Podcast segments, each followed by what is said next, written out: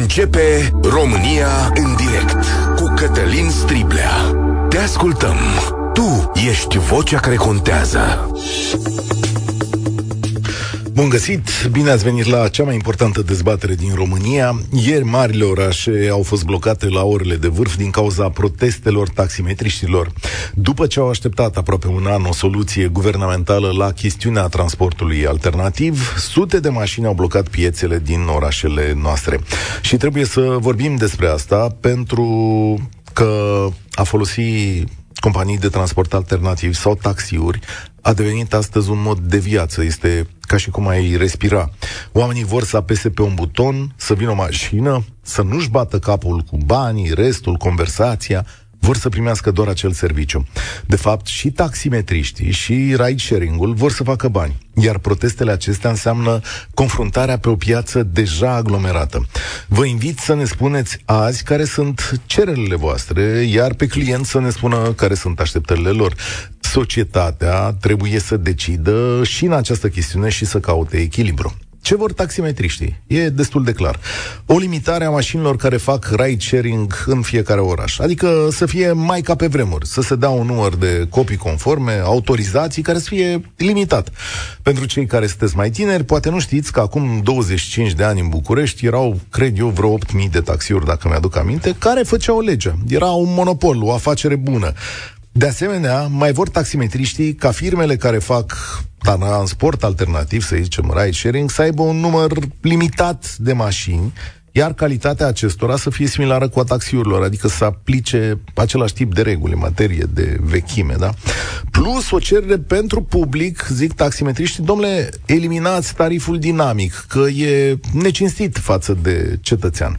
Știți că prețurile la companiile astea nu, nu sunt mereu aceleași, ele fluctuează în funcție de oră, de aglomerație și așa mai departe. Și ar vrea ca aceste servicii să funcționeze pe companii locale.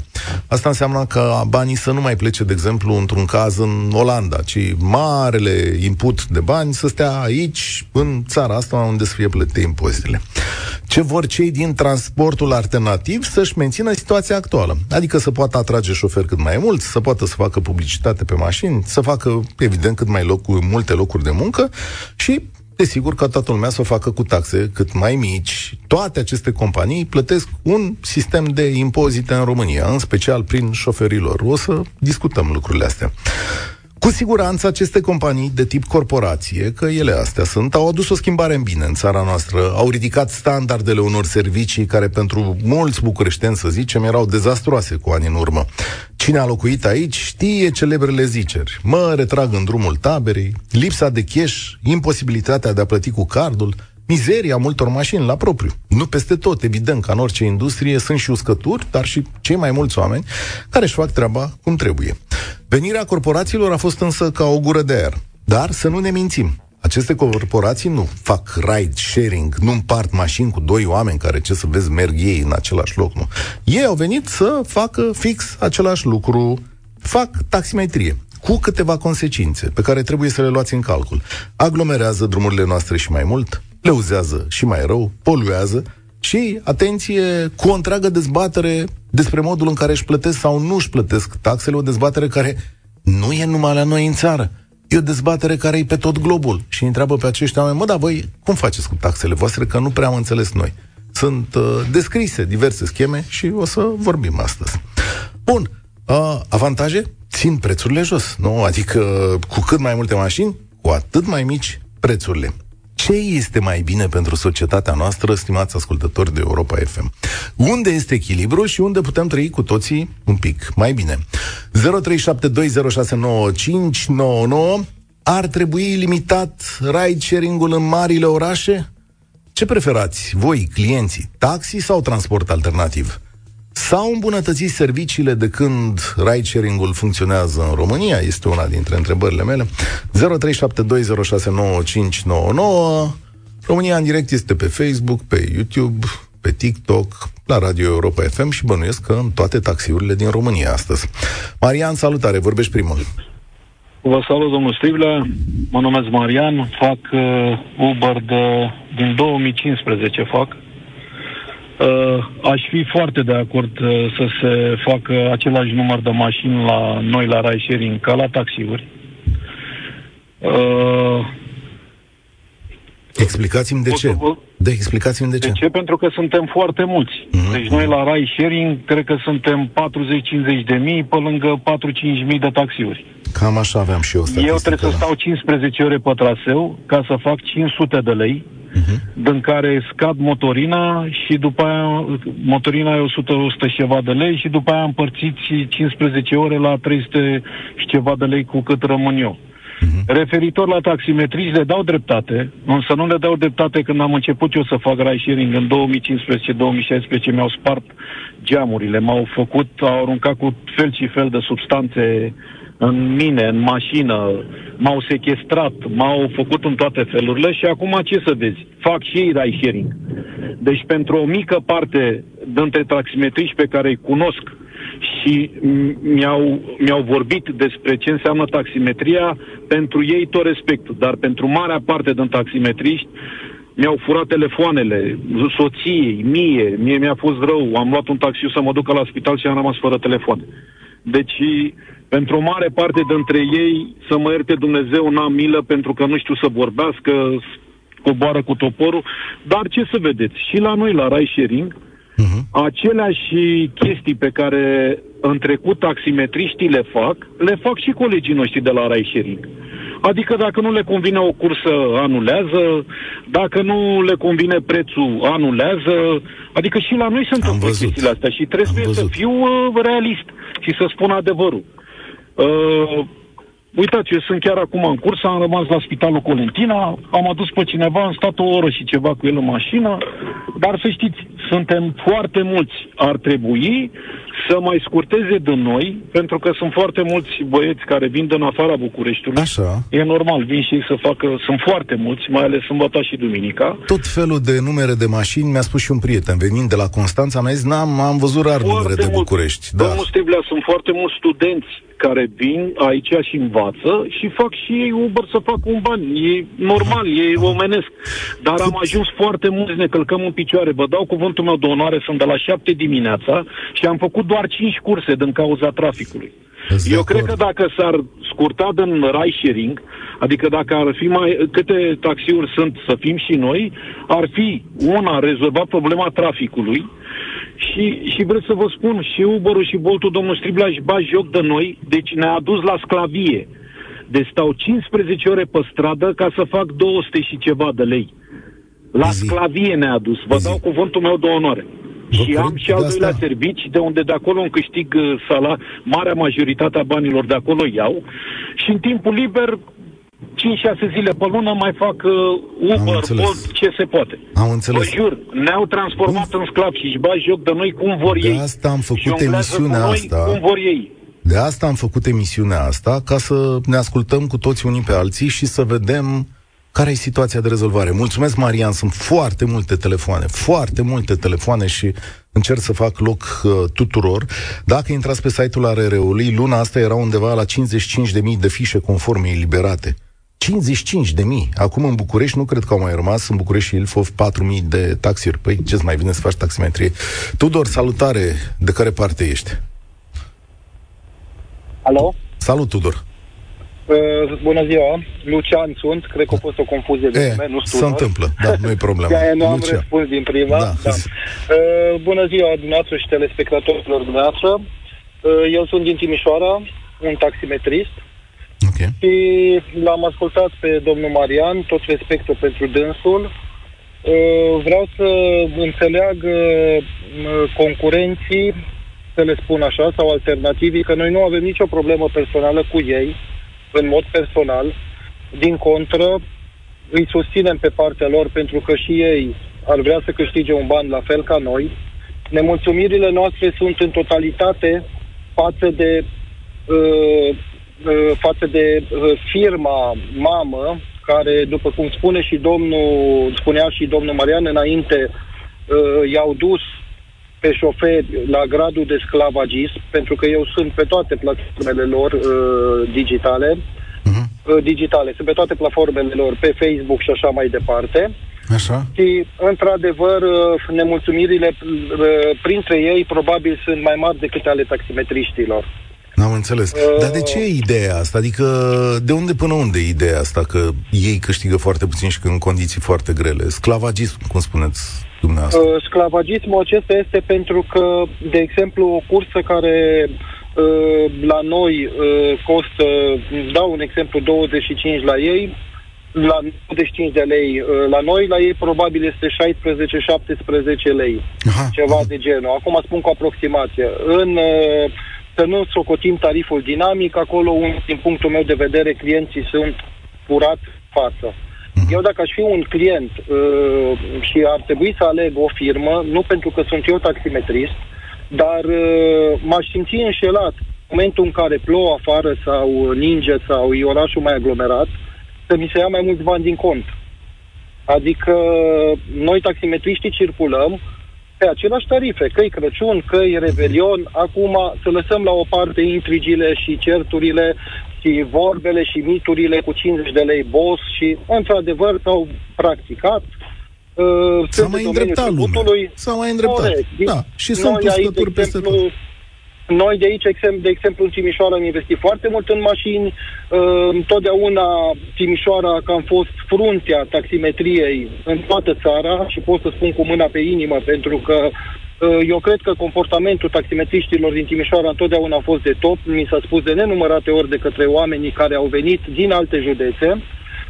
Și atenție mare, o problemă, pro, probabil problema de top este că în uh, România, România este singura țară din Europa în care alternativii nu sunt aliniați Așa.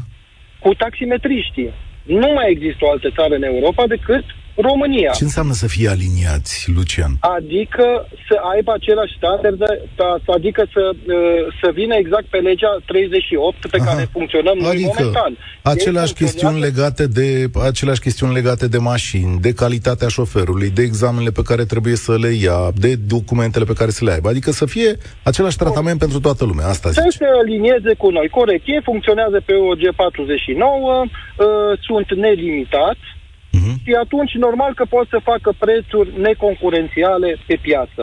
Da, uh, înțeleg. Ide- Mulțumesc tare mult, ți-am zis, sună telefoanele, mă pe mesaje, ambele fac același lucru, taximetrie. În schimb, legislația spune 4 mașini la 10.000 de locuitori. Nu poți pe unii să îngrădești la număr de autorizații și la alții fără număr. Unii pot alterna tariful în funcție de orice, condiții, meteo, trafic, cerere mai mare. Alternativii pot funcționa cu o mașină de 15 ani, taxiurile nu. O firmă de taxi plătește dividende când și unde plătește Bold dividende.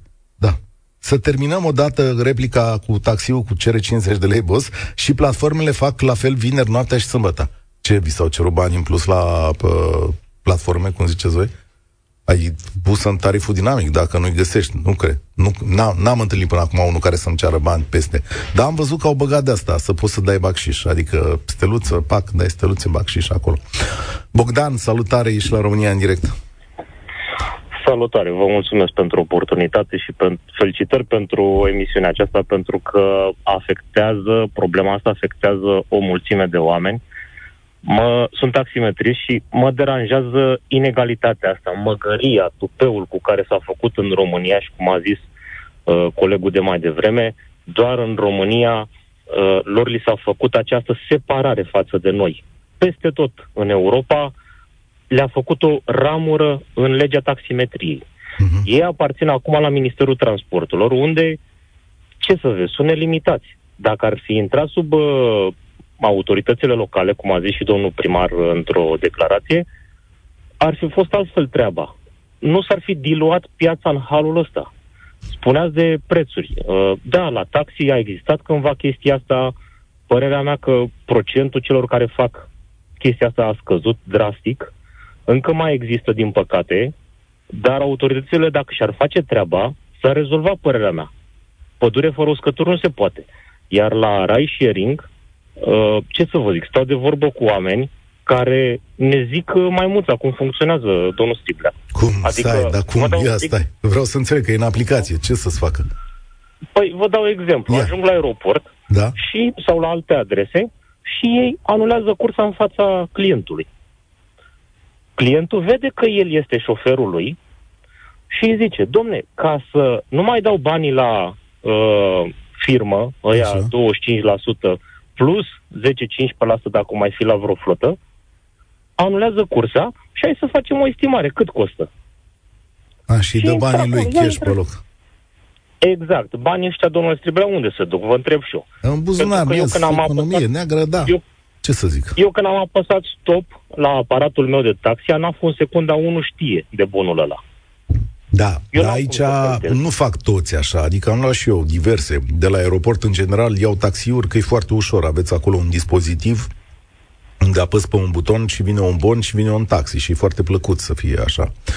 Uh, dar nu cred că se întâmplă des. Ce am văzut că se întâmplă foarte des este ca oamenii ăștia să anuleze curse. Asta am, asta am văzut. Adică asta mi s-a întâmplat de multe ori. Să Haideți să acum. vă mai zic o chestie. Să vă mai zic o chestie. Ei se întâlnesc, că îi vedem la colț de stradă, și își închid aplicațiile. De ce? Pentru că algoritmul aplicației, dacă vede că sunt uh, trei comenzi în uh, sector, în cartierul respectiv, iar ei sunt 30, Așa. Uh, prețul este mic. Și ei se vorbesc că dacă vă uitați și pe Waze, la chaturile acelea, zic, mai închideți voi aplicațiile alea. Așa, așa. Vină dinamico. Ei își închid aplicațiile, iar aplicația lor respectivă vede că sunt trei comenzi și în loc de 30 de șoferi sunt 10 șoferi sau 5 șoferi. Nu? Și atunci crește prețul. Și după aia când le pornesc, dumneavoastră, dumneavoastră aveți alt preț acolo. Și este caz, uh, soția unui prieten a pățit astea, a făcut estimare între 17 21 de lei. Acum mulți ani, adevărat. Uh-huh. Când a ajuns la adresă s-a dat jos, i-a luat 61 de lei. Da. A făcut reclamații și a luat banii. Dar este normal, vă întreb. Pentru că pe mine mă opresc, de la un kilometru distanță, mă văd 4, 5, 6 autorități care mă pot opri la control. Ei au un ecuson mic cât trei degete, pe care abia îl vezi, noaptea nici atâta. Uite, cum aveți... cum îi controlează? Aveți o întrebare de la Marius pe WhatsApp. De ce voi, taximetriștii, nu solicitați modificări la legea în baza căruia, căreia funcționați voi? De ce vreți modificarea legilor celor de la transport alternativ? Pentru că vă dau uh, răspunsul imediat. Ei sunt nelimitați. Dacă o să ajungă 200 de mii și noi 1000 sau 5000 cât suntem acum, ce facem? O să ajungem să, ca pe vremuri, când era cu pelicanul și aveam uh, un leu și 19, un leu și 20 de bani, pentru că după aia nu ne mai permite mașinile din prezent. Calitatea, să spălăm, curățenie și așa mai departe. Să fim îmbrăcați, civilizați. Ne ducem la altceva, nu? Am înțeles. Mulțumesc mult. Sunt taximetrist bătrân și nu sunt de acord cu limitarea mașinilor de ride sharing și nici a taxiurilor, deoarece în momentul în care limitezi, duci la corupție. Să ne amintim ce s-a întâmplat în 2003 când s-a limitat numărul de taxiuri și când ajunsese o licență de 15.000 de euro la negru. A, vezi ce înseamnă să ai stat, să stat prost și slab. Cornel, ești la România în direct. Salutare! Salutare! Cornică. Cornică. Cornică sunt. Așa. Vă salut. Sunt în, uh, sunt în piața Constituției. La protest? Uh, da, sunt în greva foamei. Da. Alături de alți colegi. Veniți din toată țara. Și aș vrea să vorbesc în primul rând despre fiscalizarea uh, celor două platforme de ride sharing principale în România. Ce nu e în regulă? Nu este în regulă faptul că uh, avizul tehnic eliberat de ADR uh, a fost eliberat eronat pe uh, entitatea din uh, Olanda, respectiv Estonia, și nu pe filiala din România deschisă la Registrul Comerțului, așa cum spune legea. A... Din această cauză, așa. din această cauză, noi am fost la Guvernul României să modificăm uh, acest articol, uh, respectiv uh, articolul 6 din OUG 49, o Ordonanța de urgență 49 pe 2019, respectiv legea 204 pe 2019, în care am cerut modificarea acelui articol și am specificat toate, toate operațiunile pe care le efectuează pe teritoriul României să le desfășoare prin filialele deschise la Registrul Comerțului din România. Ok, perfect de acord Astfel, cu tine. Dacă să înțeleagă așa, și s-ar întâmpla atunci să plătească și impozitul pe uh, profit în această țară. Asta e Evident, ca și noi, noi avem un aparat de taxat uh, înregistrat online, prin internet, la registru uh, la ANAF, uh-huh. uh, emitem un raport fiscal în fiecare zi, la 24 de ore, îl trimitem acolo la ANAF, în serverele ANAF, acest lucru nu se întâmplă la principalele platforme Atenție. de ride sharing okay. din România. De acord, Mai de acord. De, atât, de acord, o secundă, țineți gândul. Șoferii de la platformele de ride sharing plătesc însă la fel ca voi, adică din banii care le revin, plătesc uh, taxe, impozite. Da, plătesc taxe, impozite, adică sunt oameni care își văd onorabil nu. de muncă. De ce dacă, nu? dacă doriți, aveți numărul meu de telefon, mă contactați Așa. după emisiune și facem un, uh, un uh, schimb de informații, o informare da. amplă da, și de detaliată. ce ziceți? De ce ziceți dumneavoastră că ei nu plătesc la fel? Uh, de, la modul declarativ plătesc, dar în ultima perioadă ANAF antifraudă a intrat cu controle tot în urma presiunilor făcute de taximetriști și a început să, să verifice flotele partenere care colaborează cu aceste platforme. Ce au găsit? Mii de șoferi care lucrează la negru, nu sunt angajați, ah. mii de șoferi care, uh, nefiind angajați, nu plătesc taxe la stat și cea mai mare problemă, flotele acestea nu au niciun vehicul în proprietate. Toată această operațiune se desfășoară printr-un amărât de contract decomodat, de închiriere, nefiscalizat nici acela la ANAF. Uh, da, dar aici ce a... îmi descrii tu îmi descrii un act de corupție și de evaziune fiscală făcut de cetățeni români. Cea mai mare evaziune din România. Nu, nu, aia, aia, zice, aia a zis domnul Boloș în studioul ăsta că e la turism. Deci să, să mergem pe mâna lui că e la turism. Dar uh, ce îmi descrii tu e un act de corupție asupra căruia statul intervine. Adică... Nu, nu intervine pe tocmai acum, asta. Acum să vă spun. Acum nu, zis că e aprins. nu are cum să intervină pentru că conturile acestor flote, flotele astea se schimbă, se schimbă da CN, ciful se schimbă la, la trei luni, uh, ele nu au active, nu fac acte pe, pe uh, acte de proprietate pe aceste vehicule. Vehiculele sunt închiriate de alte terțe persoane. Am prins ideea. Am prins și ideea, astfel, dar aici statul trebuie să vină să-și facă ordine, adică... Asta am cerut, domnul meu. Asta, asta am cerut să vină noi, statul și să zică, băi, uite, vin aici. Uh, Cornel, îți mulțumesc tare mult, grăbesc un pic lucrurile. Da, asta, statul trebuie să vină să facă uh, în corupție, în zonele de corupție, trebuie să vină să intervină. De fapt, asta ar fi principala revendicare a acestor oameni, că dacă vă puneați lucrurile la punct, stimați stat român, nu vă treziați cu oamenii ăștia în stradă. Și atenție, ei au spus încă din vara anului trecut, băi, vedeți că nu se mai poate. Și uite că toate părțile implicate spun că nu se mai poate. Asta e culmea, știi? E până și șoferii care fac ride sharing spun s-a mers prea departe. Adrian. Alo, bună ziua. Bună ziua, Adrian, salutare. Uh, mă, băieții din piață mă cunosc ca Adițu, sunt reprezentant AST și sunt în piață... AST ce înseamnă? E o asociație a taximetriștilor? Asociația șoferilor de taxi, București okay. FOF. Așa. Pot să spun că sunt pe luni dimineața de la ora 3 în piață, că pur și simplu am, cu toții am ajuns după 8 luni, cum a spus, cum a spus pe uh, tot felul de acte pe înștiințări ale la Ministerul Transporturilor, la ANAP, la ADR, toate instituțiile statului care au treabă cu acest uh, serviciu alternativ, pur și simplu n-am primit nici după 8 luni niciun răspuns. Știu Ieri, asta. la ședința de la guvern, inclusiv reprezentantul ANAF antifraudă a recunoscut că se fură miliarde de euro prin neplata pe taxe la stat. Exact cum a spus și colegul mai devreme, uh, dacă uh, ei ar merge cum suntem noi la taxi. Eu dacă am mașina, o cumpăr nouă, eu trebuie să o vând către SRL. În caz că nu-mi plătesc taxele la stat, ANAF vine și îmi pune sechestru pe mașină și pe contul firmei. Au de unde să recupereze acei bani care eu datorez statului.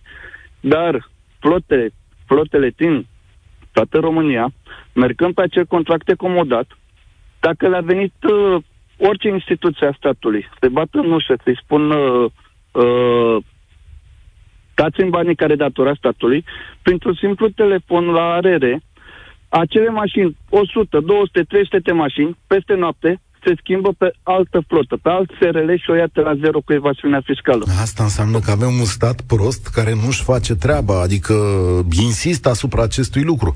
Și din câte îmi dau seama, ceea ce vreți voi de la stat este să-și aplice propriile legi. Dar acum, Adrian, te rog, spune-mi următorul lucru. Dom'le, sistemul echilibrat, cum ar trebui să arate din punctul tău de vedere? Astfel încât să nu mai avem confruntările astea. Păi exact ce am cerut pe cele cele 5 puncte care le cerem de 8-9 luni de zile la toate instituțiile. Noi nu avem nimic cu șoferii de ride sharing.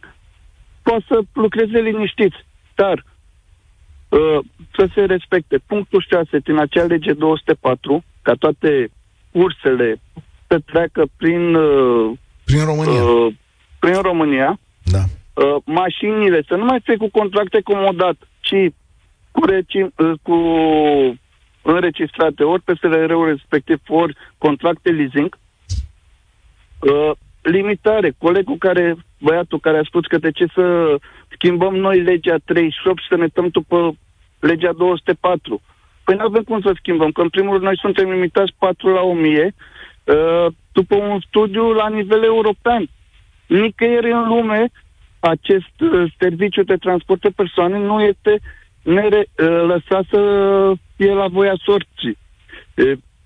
Trebuie, odată, evităm poluarea, aglomerarea și supraviețuirea oricărui transportator să poată să facă o anumită sumă de bani. Ei, în momentul de față, și să trăiască, bineînțeles, să-și plătească taxele, cărți de muncă și toate cele. Ei, în momentul de față, fiind oficial 52.000 pe site-ul ARR, dintre care peste 35.000 în București, e ca și cum ai împărți o pâine uh, la o masă cu 10 persoane, uh, platformele, ăia mai mari și mai tari, iau miezul și rămân primiturile la ceilalți care fac munca grea. Exact acest lucru se întâmplă la ei. Și să mă fac bine explicat, a platformele, din toate cursele, încasează acel 25% care se duc în afara țării, nu contează că ar fi suma de din 10 lei sau din 100 de lei. Uh-huh. Cei 25% iau, iau încasat. Dar șoferii care sunt 35 de mii, le revin cât o frimitură, câte 7 lei după fiecare cursă. Ai făcut 5 curse într-o zi de muncă. Nu poți să trăiești și să-ți plătești toate taxele dacă tu nu faci o anumită sumă minimă care să-ți permită acest lucru. Corect, așa este. Mulțumesc tare mult. Uite, similar, aproape identic. Scrie cineva din Marea Britanie. Sunt șofer Uber de 9 ani. Am început la Londra, acum sunt undeva în West Midlands, Birmingham, ca și zona. Aceeași probleme sunt și aici și sunt foarte mulți șoferi care lucrează pe Uber. După 9 dimineața, timpul de așteptare între curse poate fi și de 2 ore. Și joburile locale de sub 2000 sunt plătite cu 4 lire. Asigurarea costă foarte mult, la fel și combustibilul, mentenanța mașinii. Trebuie să stai 10-12 ore pe zi ca să poți să faci 100 de lire după cheltuieli. Dacă ai o problemă și o nemulțumire și sun la ei la office, răspunsul lor este că dacă nu-ți convine, poți să închizi aplicația. Diana, salutare, ești la România în direct. Bună ziua și mulțumesc foarte mult. Eu vă vorbesc în calitate de client uh, firme, uh, fie Bol, fie Uber, bla bla bla. Mhm. Dar înainte aș vrea, pentru că văd că a spus foarte mult uh, accentul și dumneavoastră și ceilalți legat de faptul că ar fi mai puțin uh, trafic sau mai puțină poluare dacă n-ar exista. Eu cred că, din potrivă, dacă toți ne-am utilizat mașinile, ar fi mult mai mult trafic și mult mai multă poluare. Asta în presupunerea e, în care uh, așa. clienții de Uber și de Bolt sunt proprietari de mașini. Păi, marea majoritate, eu fac parte dintr-o asociație de câteva sute de psihologi și toți avem mașini și toți utilizăm doar Uber, Bolt Acum, și ce am asta, mai e doar, avut acum. asta e doar o impresie, ca să zic așa, pentru că chiar nu, Nu, avem că o statistică. discutăm, în, discu- discutăm între noi. Deci eu vorbesc doar de noi. I- Ideea este că uh, până să apară aceste firme, noi am utilizat și taxi galben. E, taxi galben, dacă nu înțelege, aici este problema, că printre dumnealor nu oferă calitate. Deci ei nu înțeleg. Uh, Vor să rămânem, nu știu, undeva în secolul XIX. Ce înseamnă să oferi? Nu? Toată lumea oferă niște servicii acele servicii sunt foarte clar, bine construite în fișa postului. Ei tot vorbesc acum de acei bani care pleacă. Eu pot să vă spun, sau că, mă rog, că nu-și plătesc ăștia taxele, pot să vă spun că de-a lungul timpului pe ei auzeam plângând că au doar 2, 3, 4 ore contract și restul lucrează la negru. Deci Da. Așa ne spuneau cu toții. Deci e nu foarte este. posibil, adică corupție Da. și evaziune există de ambele părți. Nu e nimeni Exact. curat aici. Categoric, dar ei trebuie să înțeleagă că amabilitatea, corectitudinea, o mașină curată, o mașină decentă, prețuri decente, uh, dacă nu vor avea asta, pot să ceară dumnealor orice. Și nu pot să-mi impună mie clientului, cum spun dumnealor, păi dar trebuie noi să fim. Păi de ce să fiți voi? Pentru că dacă aș face o paralelă, de exemplu, cu spitalele clinicile private, acolo funcționează și de stat și privat, e loc pentru toată lumea. Până la urmă, cine câștigă? Cel care oferă calitate. Eu mă duc unde este calitate. Da, ăsta e Sunteți un de acord cu argument. mine? Nu. Ăsta e De un ce? argument pentru o piață liberalizată complet. Ori, din punctul meu de vedere, piața liberalizată complet aduce Mhm. și niște deservicii. Dumneavoastră, vă este foarte bine că mergeți acum cu curse care sunt de 16 sau, sau de 18 lei. Dar dacă îi Au fost ascultați... și mai scumpe. Au fost și mai Au fost scumpe, și în mai mod scumpe. evident. Categoric. Dar dacă îi ascultați pe șoferii de ride-sharing, pe care Mhm. i-am citit aici și care au intrat în emisiune, toți s-au plâns de inegalitate și muncă uriașă pentru a supraviețui, atenție, nu pentru a face câștiguri importante. O piață liberalizată complet Supraviețui, Am înțeles. îi va afecta pe miile și miile și miile de muncitori. Gândiți-vă că sunt 35.000 de oameni care aleargă după aceeași piață. De colo-colo. Ideea este că eu, ah, mă rog, să mai vorbărească și stau de vorbă cu dumnealor. În general, toți au încă un job.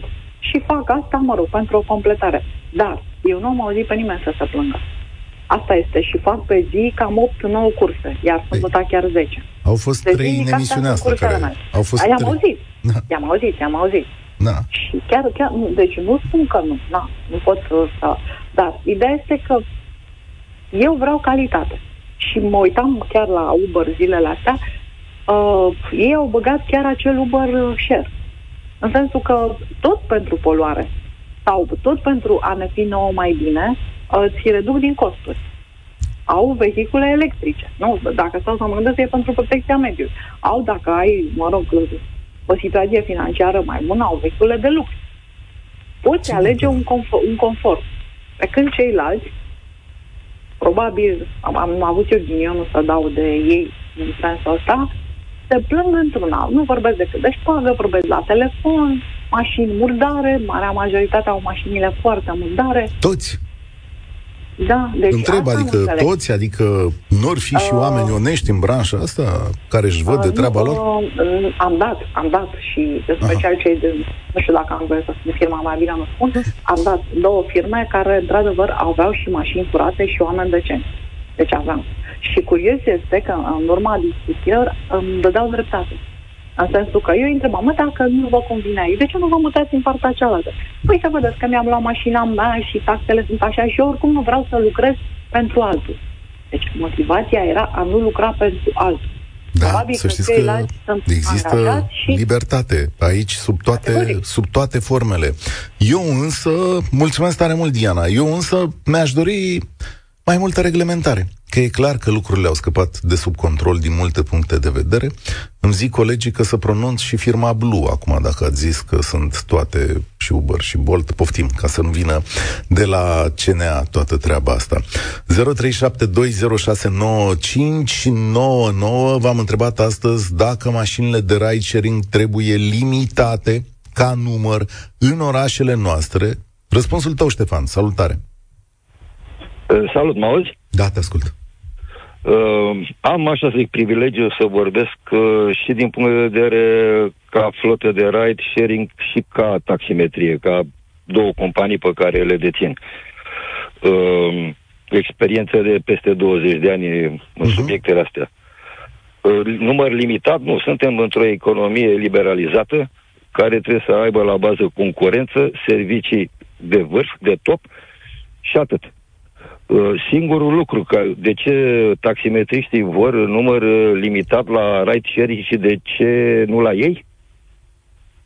Păi ei ajungem, cred că au pe lege, ei au, ei au pe lege o mașină la nu știu câte zeci de mii, dacă no, nu mă înșel.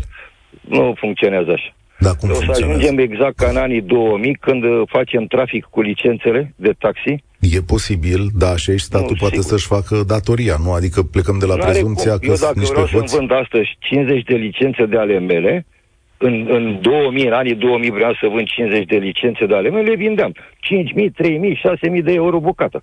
Ajungem ca în Turcia, ca în Grecia, unde se vând cu 60 de mii, 120 de mii licența, se moștenește de la bunicul, tata și așa mai departe. Unde e concurența?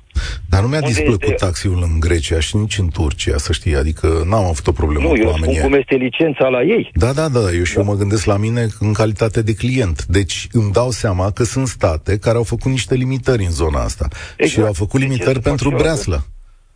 Nu trebuie să facă, e ca la notari. Nu poți să devii notar pentru că e un cerc închis. Da. Din punct de vedere al uh, Uh, profitului, da, orice companie și eu, și pe ride, și pe taxi vreau să fac profit.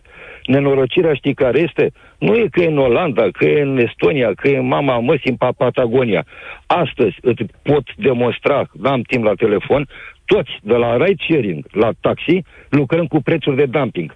Nu trebuie să fii un mare economist, nu trebuie să fii profesor știu care ca să vezi că din 2,70 lei care folosim și pe taxi și pe ride sharing, tarife de bază, n-ai cum să-ți plătești șoferul, n-ai cum să-ți plătești taxele către stat. Și cum faci? Cum să-ți plă... Înțeleg. În evaziune fiscală. Toți, adică inclusiv tu. Da, e, efectiv până evaziune fiscală. Și îți spun de unde. Încep cu contract. Până acum, toată lumea avea contracte de două ore. Uh, acum ești obligat să faci 8 ore. S-a găsit șmecheria și aici. Ei te duci la o firmă fantomă undeva, vii cu adeverință, declarații pe proprie răspundere că ești angajat cu normă întreagă la Cătălin Striblea, Așa. dar tu lucrezi la Ștefan două ore contract de muncă, dar tu lucrezi 12 ore. Diferența între mine taxi și mine ride sharing este faptul că la ride sharing ai o evidență care cel mai nepregătit inspector de la ANAF te face zdrob.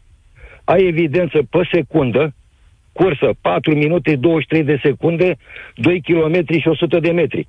Ai plecat din punctul X în punctul Y. Ai condus atâtea ore. Adică aceste companii sunt transparente, asta spui, spre deosebire de taximetrie. E mai, mult, e mai mult decât transparență, este criminal de transparență, okay. dacă poți să Ok, ok, uite, un avantaj. Da, trebuie să ne gândim da. la astea. La da. taxi, nu.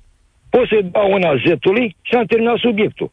Am cinci oameni angajați care fac control îmbrăcați cum vrei, și hippie, și punk, și cum vrei, Așa. pe aeroport. Știi că mi dă jos din mașină? Unde mergi? Păi mă duc la universitate, 100. Păi bă, frate, ai pe kilometru, 2,68. Ori 20 de kilometri, 40 de lei. Adică taximetriștii tăi, taximetriștii tăi au dat exact, afară exact. controlorii tăi din exact, mașină? Exact, da? exact. Da, da exact. auzi, de ce să mai bați capul cu taximetria? Că nu m-am prins eu aici. Păi hai să spun de ce, că am, suntem în 2024, uh, dar uh, îți mai spun ceva o secundă înainte să-ți răspund. Da. Am avut perioade în taximetrie care efectiv n-am avut unde să plătesc taxele către stat și m-am trezit cu doi cetățeni la ușă care au zis, domnule, vreți să ne predai firma. Oameni după stradă, cum ar veni. Și bă, ați greșit ușa, aici nu e nimic de vânzare. Domnule, gândește-te 48 de ore. După 48 de ore m-au sunat, am zis, domnule, greșiți. A doua zi m-am trezit cu anaful pe mine, iar în 48 de următoare 48 de ore, sechestru pe mașini.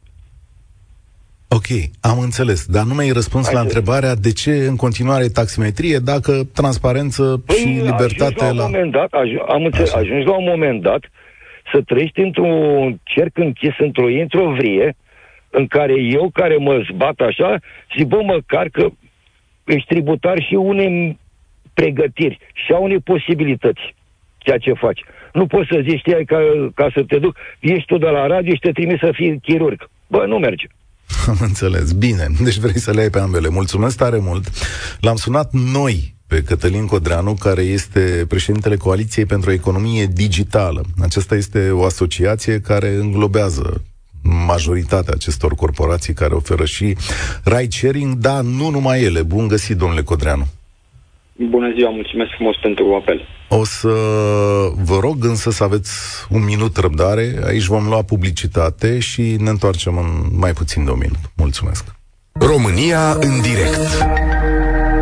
Cătălin Striblea la Europa FM. Ar trebui limitat ride sharing-ul în marile orașe? Asta e întrebarea pe care v-am spus-o astăzi și v-am spus că am sunat noi la președintele Coaliției pentru Economie Digitală, domnul Cătălin Codreanu, coaliție care e o asociație ce include și aceste companii de ride sharing. Mulțumesc că ați răspuns, domnule Codreanu. Uh, prima chestiune e așa. Oamenii aceștia care sunt în piață, taximetriștii, au cerut limitarea numărului de mașini uh, de ride sharing. Ați fi de acord sau împotriva unei astfel de măsuri legale? Mulțumesc frumos pentru invitație. Um, nu este rolul meu să spun dacă sunt de acord sau nu, dar trebuie să facem referire la această întrebare uh, la raportul Consiliului Concurenței de acum 2 ani, din 2022, care trata această chestiune și propunea acolo, printre recomandări, uh, liberalizarea serviciilor de transport de persoane. Liberalizarea înseamnă să nu mai existe această limitare a numărului de autoturisme la mii de locuitori, cum este acum în uh, legea taximetriei. Și cu asta cred că v-am răspuns suficient la întrebare în ideea în care limitarea din legea taximetriei, într-adevăr, limitează taximetria să activeze pe o piață liberă. N-ar fi firesc să lucrați pe baza aceleiași legi sau unei legi unice de vreme ce oferiți aceleași servicii? Uh, serviciile sunt, de două, sunt două servicii ușor diferite, dacă ar fi să le analizăm așa, Vă pentru rog. că uh, transportul alternativ nu are aceleași beneficii în uh, stradă precum uh, taximetria, nu poate să ia uh, clienți de pe stradă, nu are voie să staționeze în stații dedicate, nu are voie să circule autoturismul pe uh, benzile special dedicate transportului uh, public de persoane. Uh, sunt alte uh, reguli. Da, exact asta zic, adică alternativ. De acord, tocmai asta uh, zic. Uh, și că... ei au alte nemulțumiri față de dumneavoastră, adică tragem linie undeva și spunem, plus... domnule, cine face călătorii cu persoane și profit din treaba asta, trebuie să se pună la regulile astea. N-ar fi mai bine pentru toți? Uh, poate să fie și aceasta o variantă, doar că, vedeți, vorbim despre două legi, una care nu a mai fost modificată de acum mai bine 20 de ani și vrem să aducem uh, Uh, tehnologiile moderne să funcționeze după o lege de acum 20 de ani. Nu cred că suntem acolo. Din acest, sau nu ne dorim să ajungem acolo. Dar toată lumea își dorește un tip uh, de egalitate pe piață. Acum... Dar uh... tipul acesta de egalitate, tipul, dacă îmi permiteți, tipul acesta de egalitate nu trebuie să vină din uh, niște solicitări care în spatele lor uh, clamează concurența loială, dar de fapt prin aplicarea acelor solicitări se urmărește scoaterea de pe piață, de fapt, a serviciilor de transport alternativ. De este o nuanță ușor de... Vreau să înțeleg. Ușor de... Pentru că uh, de pildă vă dau exemplu acesta de la care uh, am plecat cu uh, numărul de mașini foarte mare. Uh, pentru exactitate, pentru că s-au spus niște cifre ușor uh, diferite și ușor diferite de realitate și se tot perpetuează, sunt 52.000 de mașini la nivel național, conform datelor de la uh, Autoritatea Rutieră Română, și sunt puțin peste 18.000 autorizate pentru București, nici de cum 35.000 sau 40.000 cum am mai auzit. Deci este un pic diferit. Mașinile, dacă ar, ar trece, de exemplu, această propunere de limitare sau de eliminare a contractelor de comodat care sunt prevăzute de uh, codul civil, da, uh, asta ar însemna efectiv uh, eliminarea de pe piață a serviciilor Dar de transport alternativ, ați- care Uh, Eu cred că o formulă se Nu poate doar găsi, Uber și Bolt. dar ați auzit ce spun uh, oamenii care au sunat în aceste emisiune și care au descris, referindu-se strict la aceste contracte de comodat, mecanisme de evaziune fiscală. Uh, nu știu să intru în detalii pe care le-au prezentat, dar ce pot să vă spun Ha. este că platformele uh, au o relație foarte bună cu autoritățile statului, cu ANAP și cu ITM, colaborează foarte strâns cu aceste uh, instituții. Um, aceste instituții vin și solicită informații și date de la platforme referitoare la orele pe care le-au petrecut șoferii, pentru că fiind platforme digitale, toate aceste informații sunt trasabile la minut și se știe oricând, la orice oră, cine cât a stat în platformă și apoi acord, merg că asta înapoi. l-au dat toată lumea. Dar mă lăsați să termin, vă rog frumos, ca să înțelegeți puțin mecanismul. Da. Numai să răspundeți apoi la întrebările compară mele, cu că datele- răspundeți la altceva.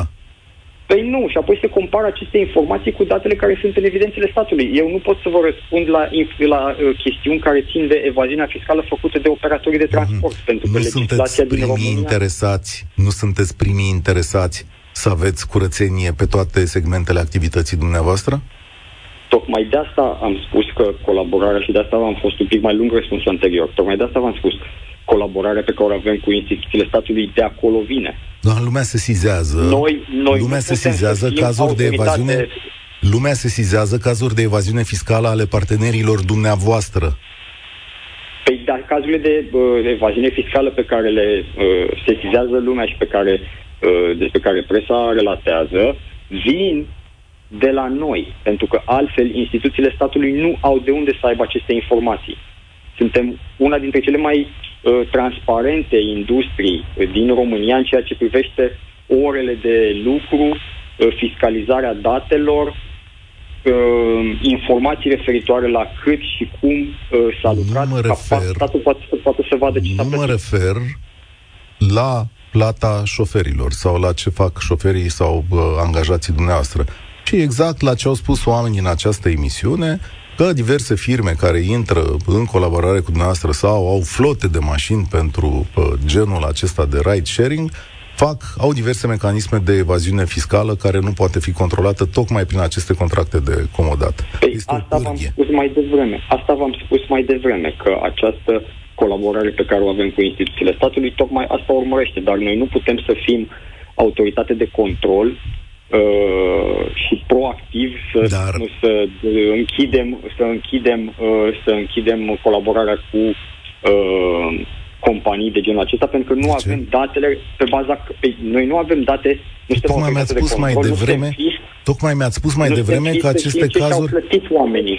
Nu suntem fiți să știm Acum, ce, ce acum au mi-ați plătit spus, companiile. acum trei minute mi-ați spus că dumneavoastră sunteți cei care înștiințează statul de uh, diverse cazuri de evaziune fiscală. Nu, nu, m-ați întrerupt și asta nu s-a înțeles. Statul vine Nu, n-a- către n-ați noi rostit și cuvintele cere astea? aceste informații. N-ați Statul rostit vine aceste- către noi și... Ascultați-mă un pic. Statul vine către noi și cere aceste informații, Mhm. cere aceste informații pe care noi le prelucrăm și le oferim ca să vadă unde se, pe- se petrec aceste cazuri de evaziune fiscală. Mhm. Noi a, vedem doar din punctul nostru de vedere, vedem ce s-a lucrat, dar noi nu știm ce s-a declarat la ANAF, la ITM și ce s-a plătit. Și n-ați vrea să știți? Noi nu suntem autoritate, deci noi nu putem să fim autoritate de control, iertați-mă. Dar n-ați vrea să știți dacă partenerii dumneavoastră sunt cinstiți sau nu? Asta nu e, cred că este o întrebare pe care să mi-o puneți din punctul de vedere al unui operator privat. Dar eu vă pun ce întrebări vreau Pentru că- eu. Nu-mi sugerați Păi, întrebările. Deci, eu- nu eu ați vă vrea înțeleg, să eu vă știți înțeleg, dar- dacă partenerii dumneavoastră sunt cinstiți? Operatorii care lu- lucrează cu noi și partenerii noștri, dacă nu își plătesc taxele și nu și fac evaziune fiscală, în momentul în care noi primim o notificare din partea autorităților statului, sunt eliminați de pe platformă. Fiecare Asta este voiam să- responsabil, fiecare este responsabil Ok. de uh, Deci- plata taxelor și este responsabil cu uh, fiecare pentru ce are de plătit. Ca să trag o concluzie aici, înțeleg că nu ați fi de acord cu modificarea acelor contracte de comodat. Ok. Bun. Multă lume care a sunat la uh, această emisiune are o problemă cu modul în care aceste companii își plătesc taxele. Și spun așa, că ar trebui ca banii să treacă prin companii care sunt înregistrate în România, ceea ce să ducă la plata impozitului pe profit venit aici, în această țară. Cum priviți o astfel de cerere?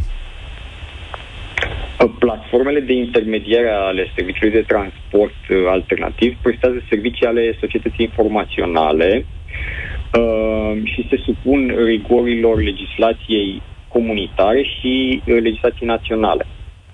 Uh, tot ce înseamnă activități de transport alternativ sunt taxate conform cadrului fiscal din România.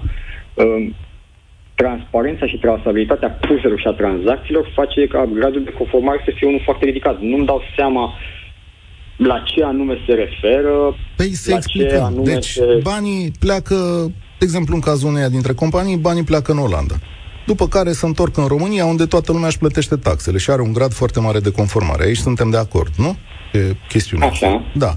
După care, sigur, funcționează chestiunile legate de TVA intracomunitar și așa mai departe. Ce spune lumea? Spune așa, cu o porție foarte mare din acești bani, adică profitul în sine al companiei care generează prin această aplicație toată afacerea asta, nu este plătit și în România. Asta își doresc mulți oameni. Domnule, ai făcut un leu în țara asta, profit, vină și dă-ne aia 16% din leu tău. Chit că l-ai luat în Olanda, sau uite, pentru că îl iei în Olanda, noi de fapt vrem să treacă prin România leul ăla. Uh, această, acest mecanism pe care l-ați descris acum nu este în niciun fel un mecanism de evaziune fiscală. N-am zis că este evaziune cu... fiscală. E... Nu, am, am zis, Doamne ferește, zis... nu, departe de mine. A...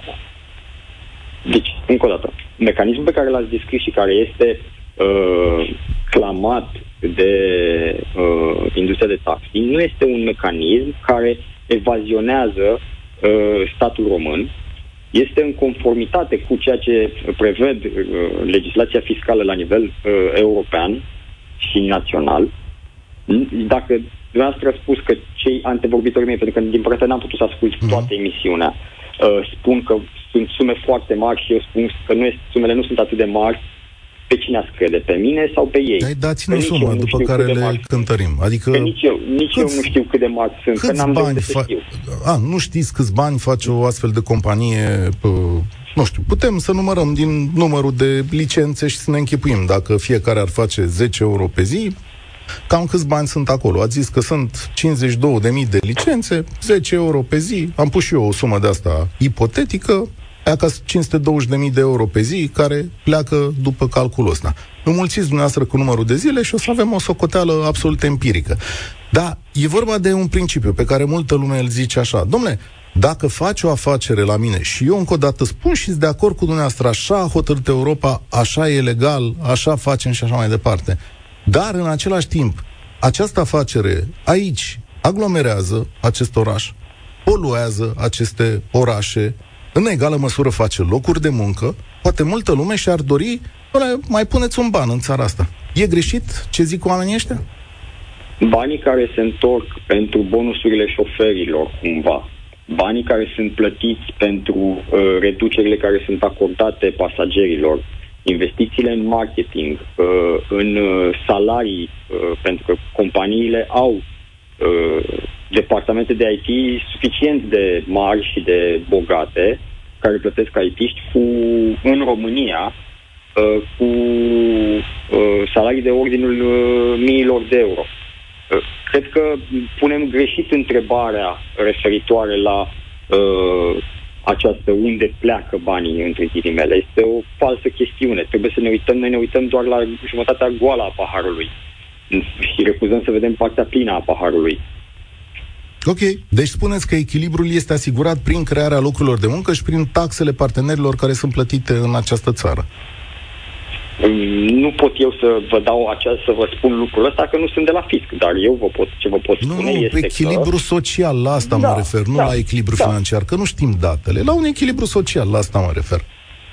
Bun, atunci, ca să concluzionăm, domnule Codreanu, credeți că în momentul ăsta, așa cum arată lucrurile în România, piața funcționează bine, e ok pentru companiile astea, ar trebui să meargă la fel mai departe sau sunt Noi am necesare?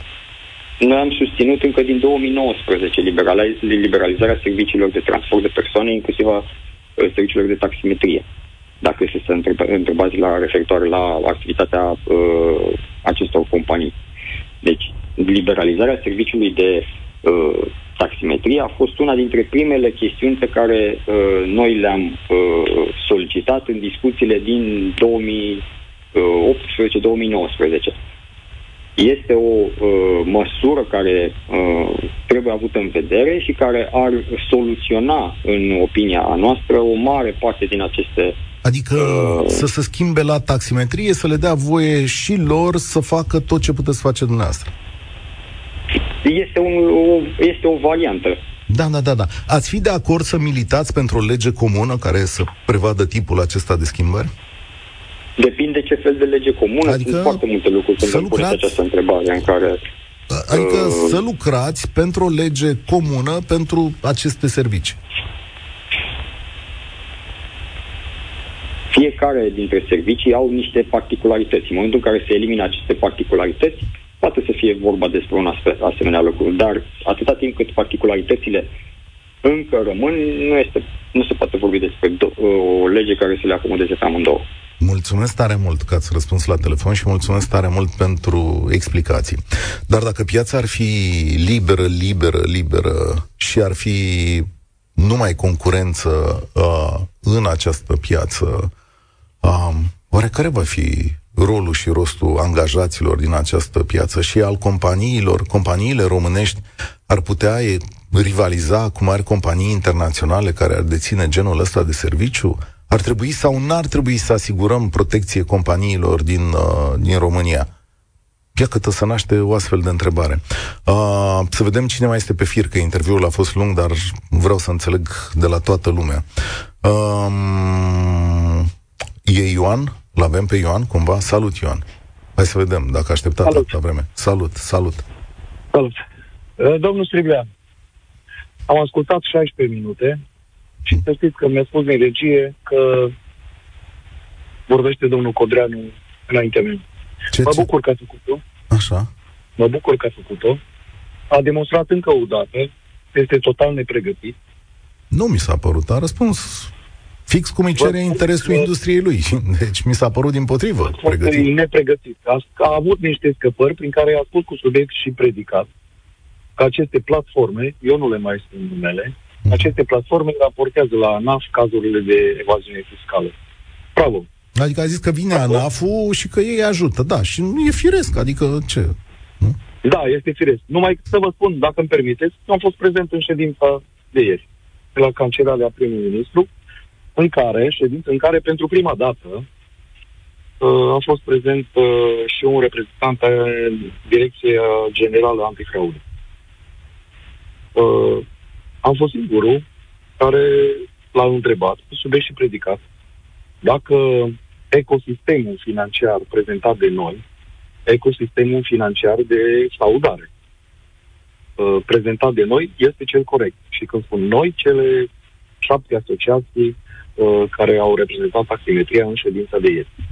Uh, dânsul ne-a confirmat, mai mult decât atât, la întrebarea mea dacă frauda este consistentă, uh, ne-a spus că în urma controlelor și conform uh, datelor existente, peste 400 de miliarde, vă rog frumos să fiți atenți, peste 400 de miliarde în fiecare an sunt sifonate prin această Da. inginerie financiară. Da, aici la ce ne referim? Ne referim la concetățenii noștri români care fac ei mișmașurile astea, că ăsta e primul lucru la care ne uităm, nu? La concetățenii Exact. noștri care fură. Păi, acum, știți cum e, Exact. dumneavoastră l-acuzați pe domnul Codreanu, dar domnul Codreanu ce-ți vagă? Să fugă după toți hoții? A zis, îi dă afară, bă, te-am prins, ai dosar de evaziune fiscală, te dau afară din sistem. Nu, Da. flotele, flotele au control as- asupra cash flow-ului.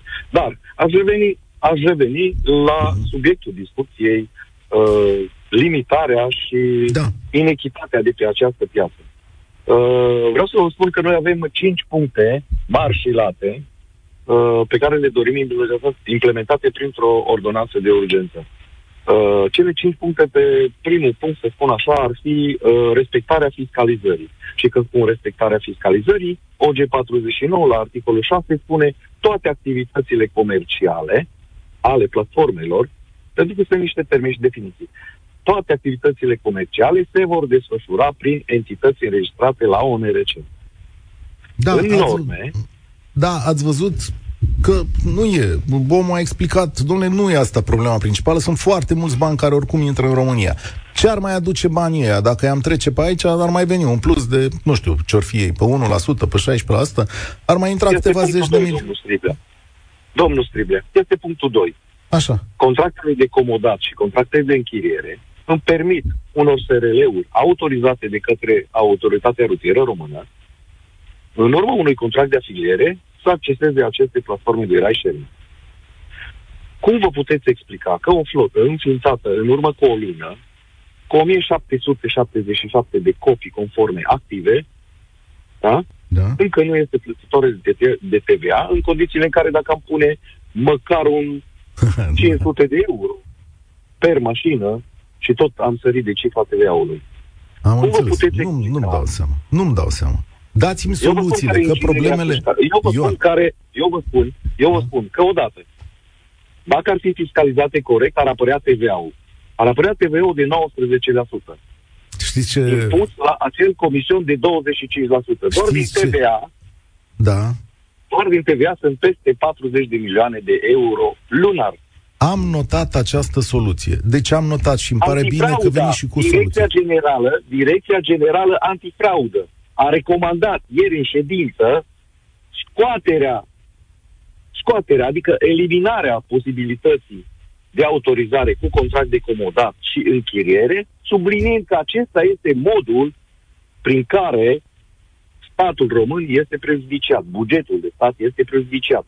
Foarte interesant ce spuneți. Direcția da. Generală Antifraudă, ANAF, încă nu are cum să aibă atâția funcționari încât să poată verifica 53.000 de operatori, de copii conforme. Domnule, mulțumesc foarte mult că ați sunat și că ați avut răbdare și mai ales mulțumesc că ați vorbit din acea ședință. Știți cum mă simt? Mi se pare așa că în statul ăsta uneori, în ciuda optimismului meu care vă zic aici că România progresează, că dragi, că lași, că lași, nu știu ce, Uh, păi când se apucă de furat, a, păi se apucă toată lumea de furat. Atenție, suntem cam povestea cu austriecii și pădurile pe, pe undeva aici, știți? Că n-am văzut nici în Austria cu o coadă de topor în mână, am văzut numai români care tăiau pădurile, așa și aici. Deci furatul la firul ierbii îl organizăm noi. Asta e prima problemă. Că noi organizăm furatul la firul ierbii. Cum facem, cum dregem, cu nu știu ce. După care statul român vine și zice, bă, n-am cum, sau nu pot. Corporațiile se uită și ele și zic, bă, decât să facem deranjul ăsta mai bine că banii curg așa mai departe. Și trei la mână, piața asta complet liberă, mă, n-are cum să fie până la capăt în avantajul tuturor celor care muncesc. A, da, dacă vrei să faci 2 lei. Adică dacă vrei să mergi pe principiul de supraviețuire, atunci poate fi piață, da. Asta sunt o parte din concluziile mele, da. Puteți să mă contraziceți. Bogdan, salutare. Salut, salut Cătălin. Uh, da, greu de spus după ce am ascultat pe toți uh, vorbitorii dinaintea mea, însă piața liberă cred că ar însemna sau ar presupune traficul din India sau din Africa.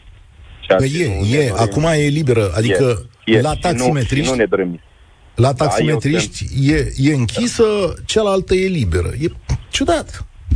Ok, ok. Uh, da, eu fac ride sharing, fac de abia de un an și ceva, însă da, îți pentru reglementarea uh, companiilor care activează în țara noastră și cred că cu un sistem uh, sau o legislație bine pusă la punct care să ofere o concurență egală sau loială, da? pentru că până la urmă sunt particularități și fiecare vine cu un plus valoare, fie că e de aplicație, fie că e o legislație clară, un, nu știu, mașini mai noi, fiecare poate să fie creativ în, în zona lui și să vină cu îmbunătățiri ca, virgulă, clientul să le aleagă pe el.